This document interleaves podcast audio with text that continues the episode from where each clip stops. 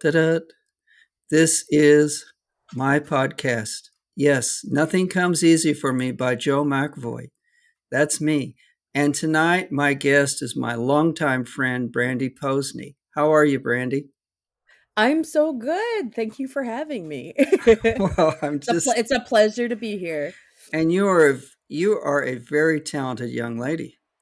Oh, thank you so much, Joe. I appreciate that. I I have known you for several years, mm-hmm. and you were nice enough a few times to let me co-host when you had an open mic in Culver City Mm-hmm. Absolutely. at Yeah. the Spot Cafe. The good old Spot Cafe down on, uh, yeah, Culver City. I ran that mic for three years and uh, would have a different co-host on every week. I remember that. Mhm. I would get off work and drive down there as fast as I could and find a place to Mhm. park the car. Mm-hmm. And you were a very good host. Oh, thank you. I appreciate that. Well, you're welcome. I love doing that show. It was uh you know, I think a lot of open mics can be very um you know, feel like pulling teeth a little bit, but it was it was a real joy to get to run that room and and get to know people that way. Yeah, I got I got to know a lot of people there. I really did. Mhm. Uh, one of the I never will forget this. I it was a- the day before Thanksgiving on a Wednesday, Mhm. and you were standing outside, and there was nobody there, and you, and I walked up, and you were like, "Joe, they closed it this Wednesday." Oh. I was like, "Okay." it is the, Interesting. and then you told me of another place to go to. yeah, exactly. I was like, I'm not going anywhere else. I'm I got the night off, but And I went in and out and then came home.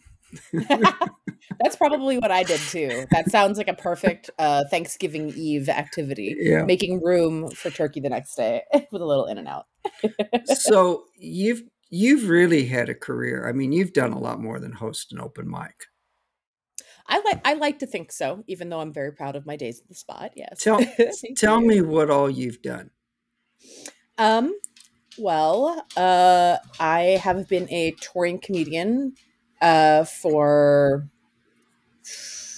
probably nine nine years now, something close to that. Um, I'm on the road about half of the year, and that is uh, that is usually through like I do a lot of independent venues and things like that, and it's Right. usually through people that I've met at festivals all over the country that I've um, submitted and got into, and that's kind of where like the infrastructure that I tour kind of came from. Um, I have an album that I put out uh, for four years ago, five years ago, uh, called Opinion Cave that I'm very proud of. They're recorded here in Ventura, California, and it's been um, it's in rotation on Sirius XM.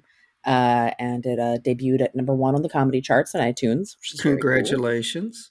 Thank you. I knew about your album. Yeah, thank you. Um, I'm very proud of it. It's a nice moment in time. It, uh, you know, my, my stand up has changed And a little bit since then, but it is like an accurate portrayal of my my stand up at the time. there's a lot of work in putting an album together. Oh, absolutely. It's, It's not just writing a couple of jokes and then going to an open mic and working it out. No, it's learning to it's learning to just be on a stage for I mean, my album is about an hour long and it's it's learning to just to do a 3 minute set is very different from doing a 45 minute to an hour set because the pacing is just very different. Um it's, you know, you want to get as many jokes as possible in into like a 3 to 5 minute set, but for a longer set, you got to like have ebbs and flows and let the audience like take a break after they've laughed like a big laugh and pull back and then come back at them and you want callbacks worked into the whole thing and that's not stuff you can really practice at um open mics or showcases like you just really need to be on the road to figure out how to do all that kind of stuff. Where did you tape this at? uh, i taped it at um uh oh geez what was this called? It was a comic book store uh, up in ventura uh that i don't believe exists anymore but it was a a great a great little spot. Uh hypno comics hypno comics is what it was called. Well, you know, in the last year and a half, there's been so many places go and not the virus and everything. yeah so, i know And even before that, uh, these little places kind of came and went. Yeah, exactly. I mean, it's it's an interesting thing driving around uh driving around LA or probably any city once you've done comedy for any period of time because you kind of have this like um uh you're gonna just if the city starts to feel a little bit like a like a graveyard of uh of former shows and open mics that used to happen. Yes, I do know the feeling. Yeah, we're like, oh, I used to hang out there on Tuesdays. Oh, that's where I used to be on Wednesday night, Thursday night, Friday night. I used to have a list of stuff as long as my arm for exactly. each night, and there's very little that you can even do now. Yeah. Mm-hmm. Uh, and you're also involved in another program with two of our friends.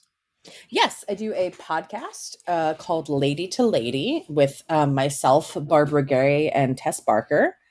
Right. And uh, that show has been going on for, oh, it'll be nine, it's almost nine years now. It'll be 90, wait, or is it 10 years? I can't remember if it's nine or, I think it's 10 years this year, actually. You got this might be our 10. You got started in 11?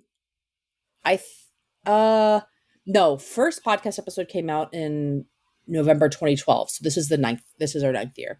Okay, I had to do some math for a second, but we were a we were a live show, uh, a monthly live show kind of um, uh, talk show uh, at a pla- place called the Little Modern Theater for about a year before we started doing the podcast. That's kind of where I get confused because I'm like, how how long's Lady Lady been a thing? And our, our talk show was um it was like a monthly kind of goofy uh you know we'd have a guest but then we'd have funny segments and then we had like a character that would we would play with throughout the whole thing and we'd have some talent um, come on and sing songs or something like that. Like it was a real uh, cabaret type experience. And um, it was super fun. And then we started the podcast towards the end of that year because we were like man we're really you know we're just like busting our butts every week or every month for this show that you know even if we pack it out which at that time we weren't at all we would get 50 people and we were like well maybe we start podcasting. It seems easier.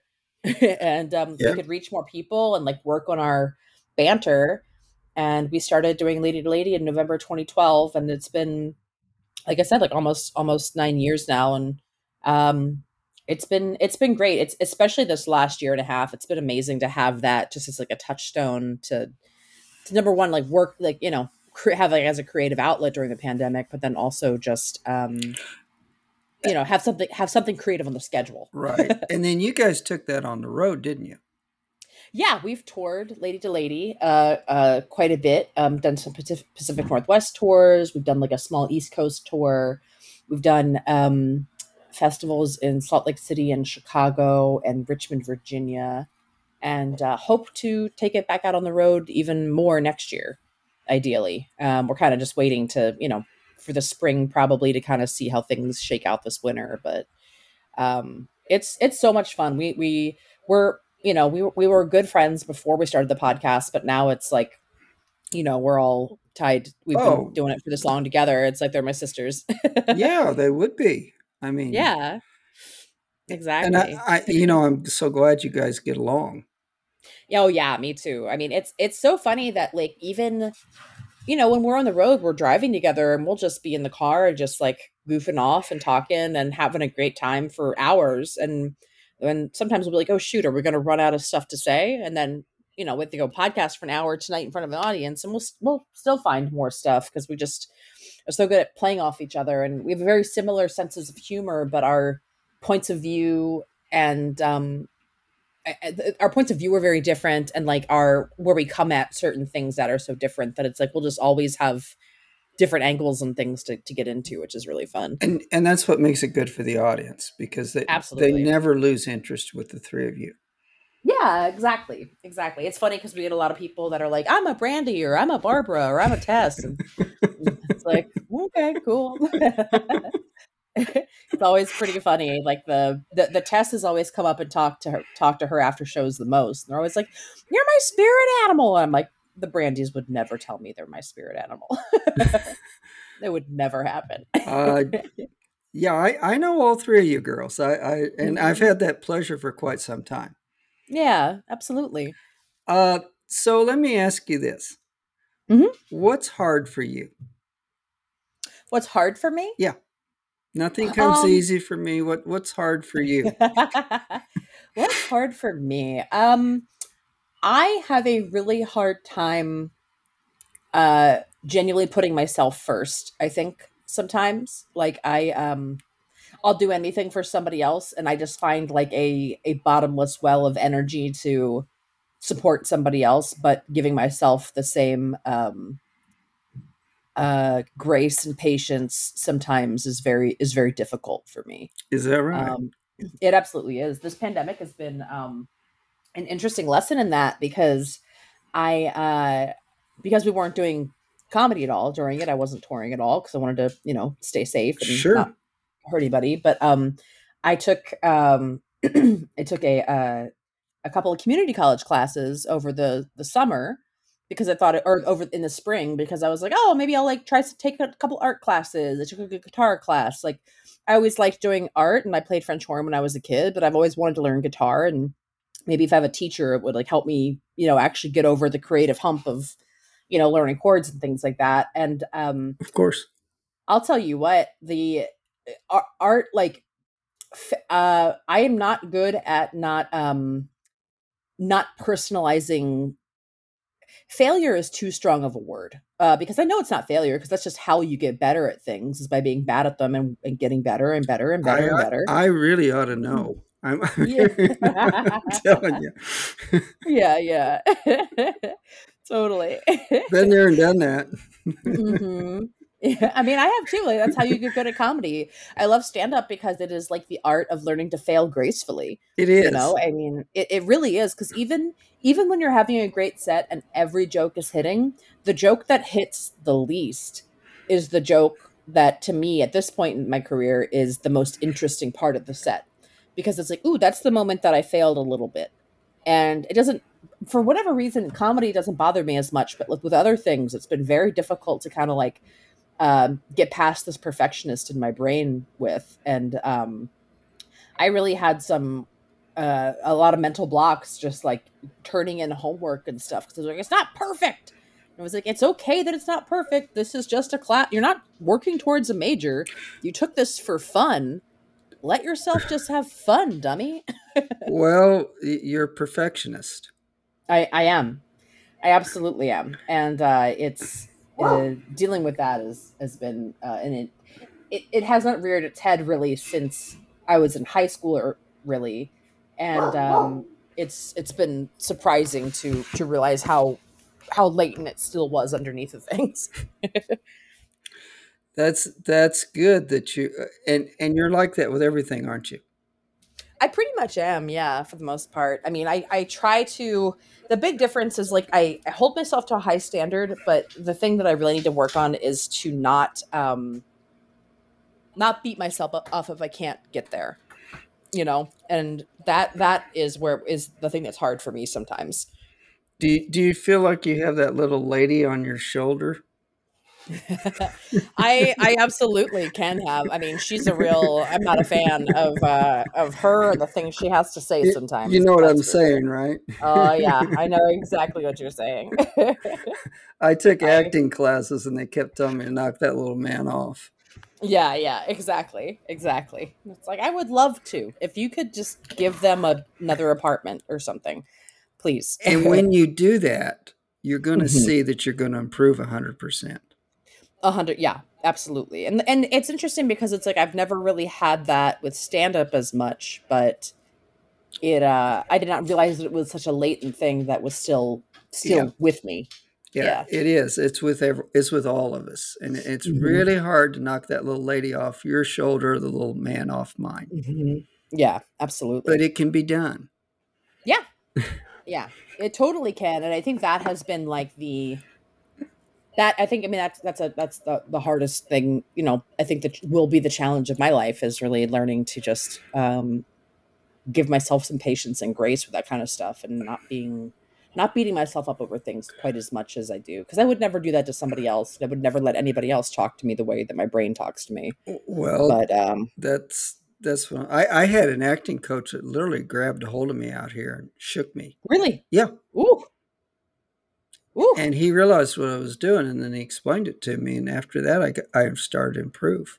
Mm. and got somewhat better at it. And of course, I Yeah. wouldn't do that to you, but Yeah. I was gonna say I wouldn't I wouldn't recommend it. Uh, Okay. no, but I mean I you are right. I mean it is it is something that I, I am like genuinely working on. Like that is a um Okay. it's yeah. we'll be back in just a moment. Now, Mhm. are you is it was school hard for you? Um, not really. I was a I was a very good student, but I also really um uh I I never got a, I never got anything less than an A until 7th grade and then I was in um uh algebra in 7th grade and I for whatever reason so I have a, I have a thing called um aphantasia where my memory doesn't work visually at all like I have no visual mem- memory it basically means like your your mind's eye is blind Wow. yeah it's it's it's a kind of a rare thing that i didn't learn about until a few years ago um but uh it's basically like uh like if, if i say hey picture a sunset uh you you you might be able to just like close your eyes and picture a picture of a sunset. But for me if i close my eyes and i like there there's it's just black basically. But what my brain goes oh these are the last times you saw sunsets but i don't relive the memories. But i say all of that to say like it's um anything that requires like visualization to to solve like a problem is very very difficult for me.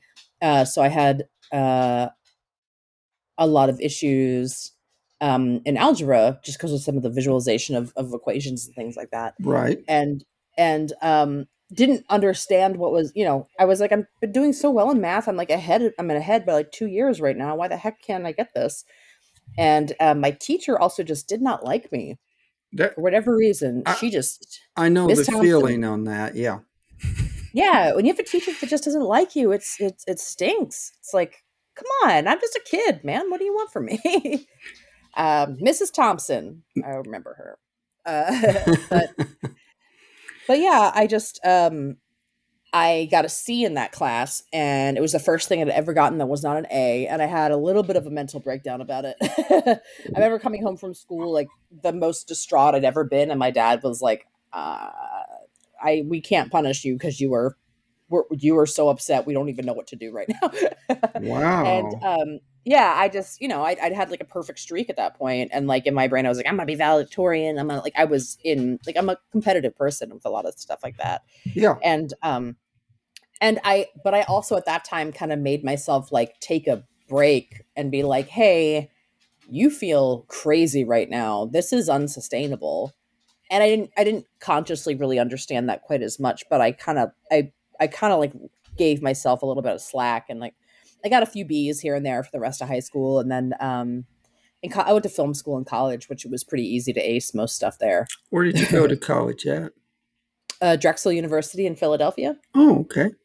mm-hmm. yeah And good you're from Maryland, right?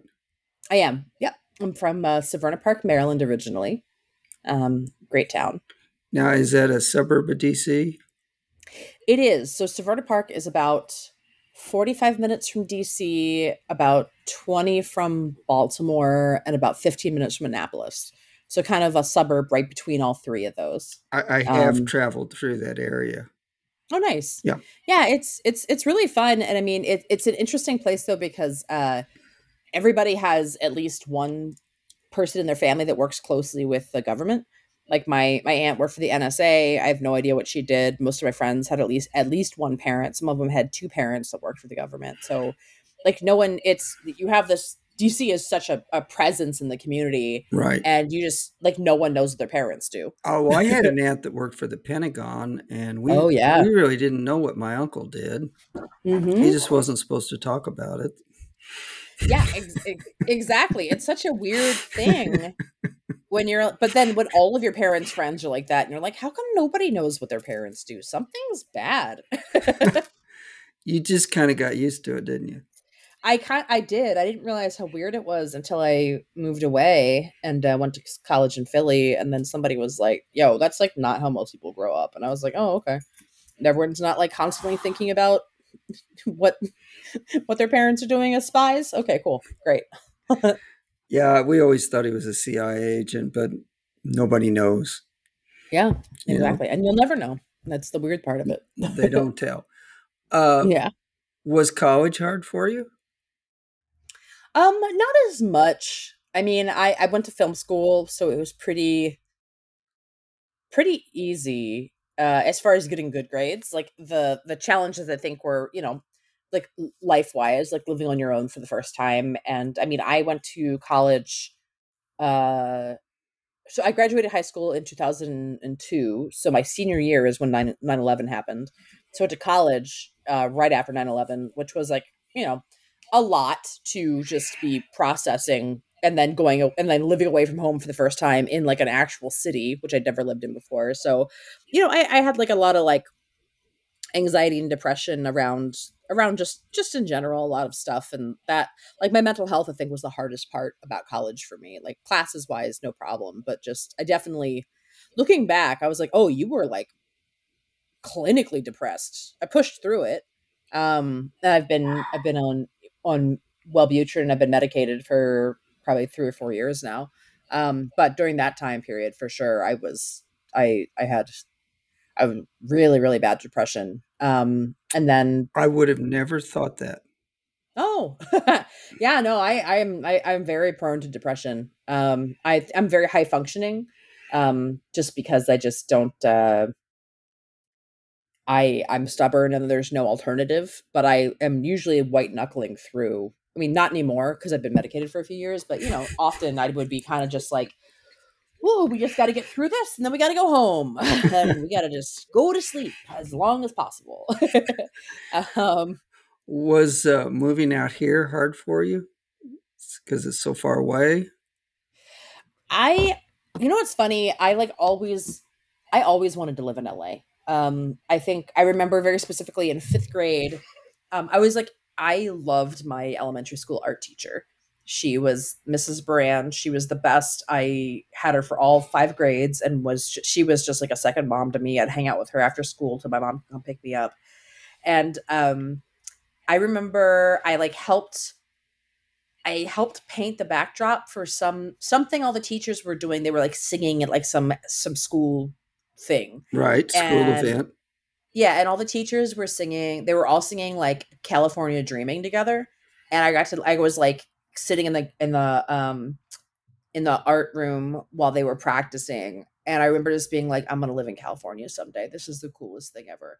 Uh, I don't know. That moment, I was just like, I'm gonna live in California because of this. Um, and you know, I, I during college, um, Drexel has a a six month internship period built into its four years, where you go and you um you intern somewhere. So I moved out to LA for that six months during my junior year because I I was like, well, if I don't if I hate it, then I have to come back and graduate after six months.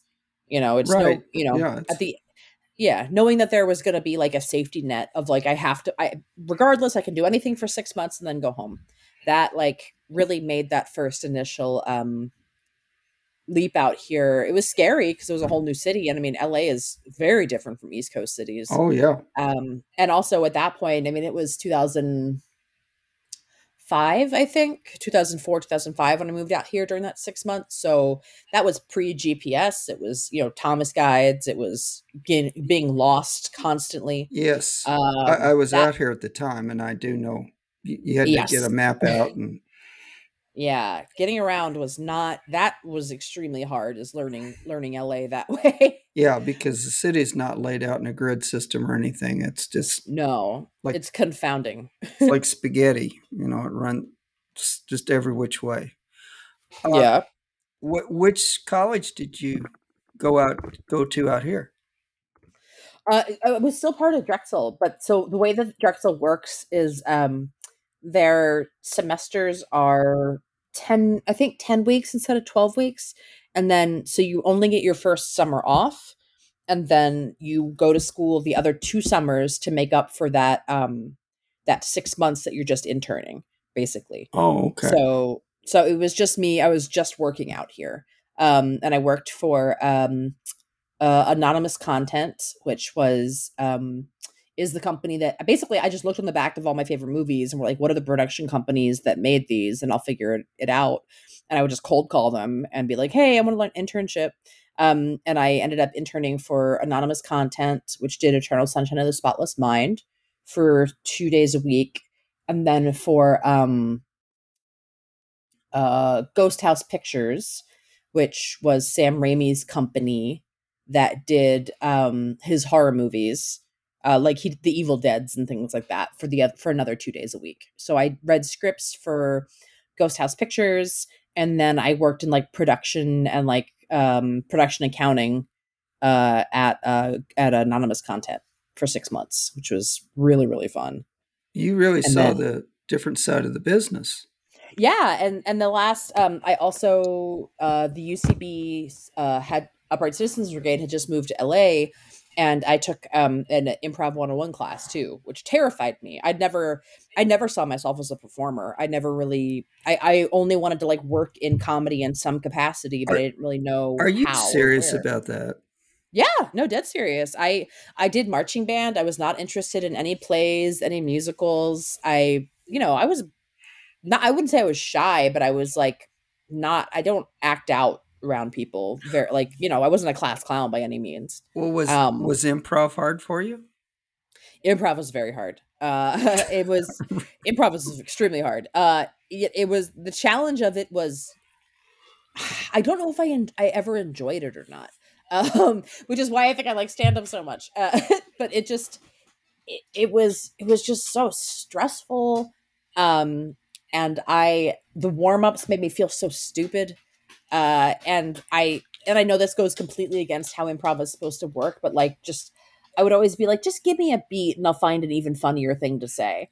Um, and, and why why why would why are we wasting our time saying things that aren't the funniest thing? um, which is completely not how improv works at all. I, have I know I've done improv. I've done several mm-hmm. several classes. Yeah. yeah.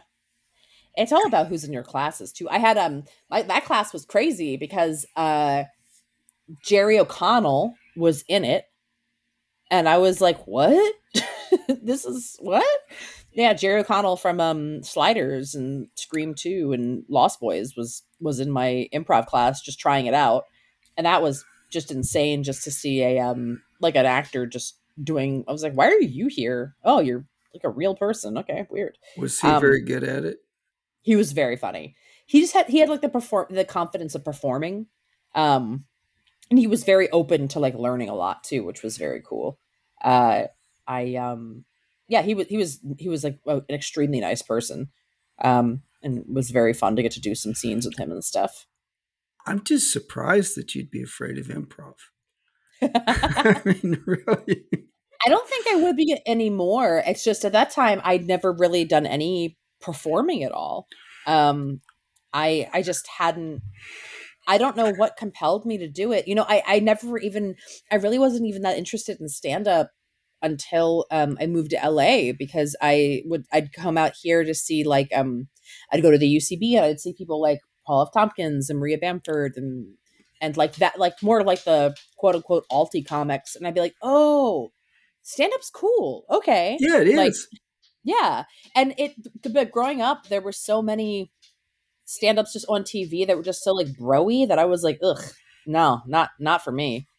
And uh, it wasn't until I started seeing those kind of like more like indie comics that I was like, oh, oh, I want to do this. This I want to do. And but I just didn't really know how to get into stand up. And then I took that improv class and was like, okay, improv's not quite it.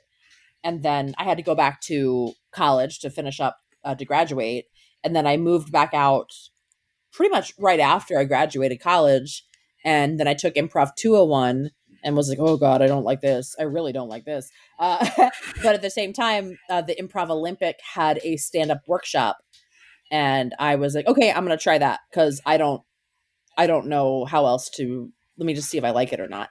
And um, I just I I like I I liked it pretty quickly and was like, okay, this is like challenging, but also I feel like I have more control than I do with improv, and I think I could actually be very good at this. And you, it, you were the number one girl in the class.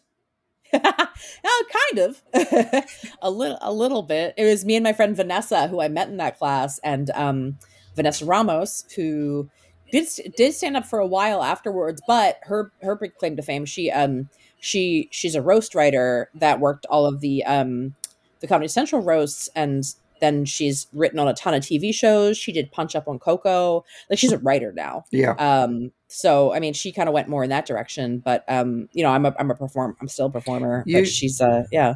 You will always be a performer, Brandie. Absolutely. Now that I now that now once you are one, you're never not one. You're never not one. Listen, it's been wonderful talking to you, and I can't thank you enough. Oh, thank you, Joe. It's been a pleasure talking to you too. And hang on just a minute. And thank you, folks, for listening in, and good night.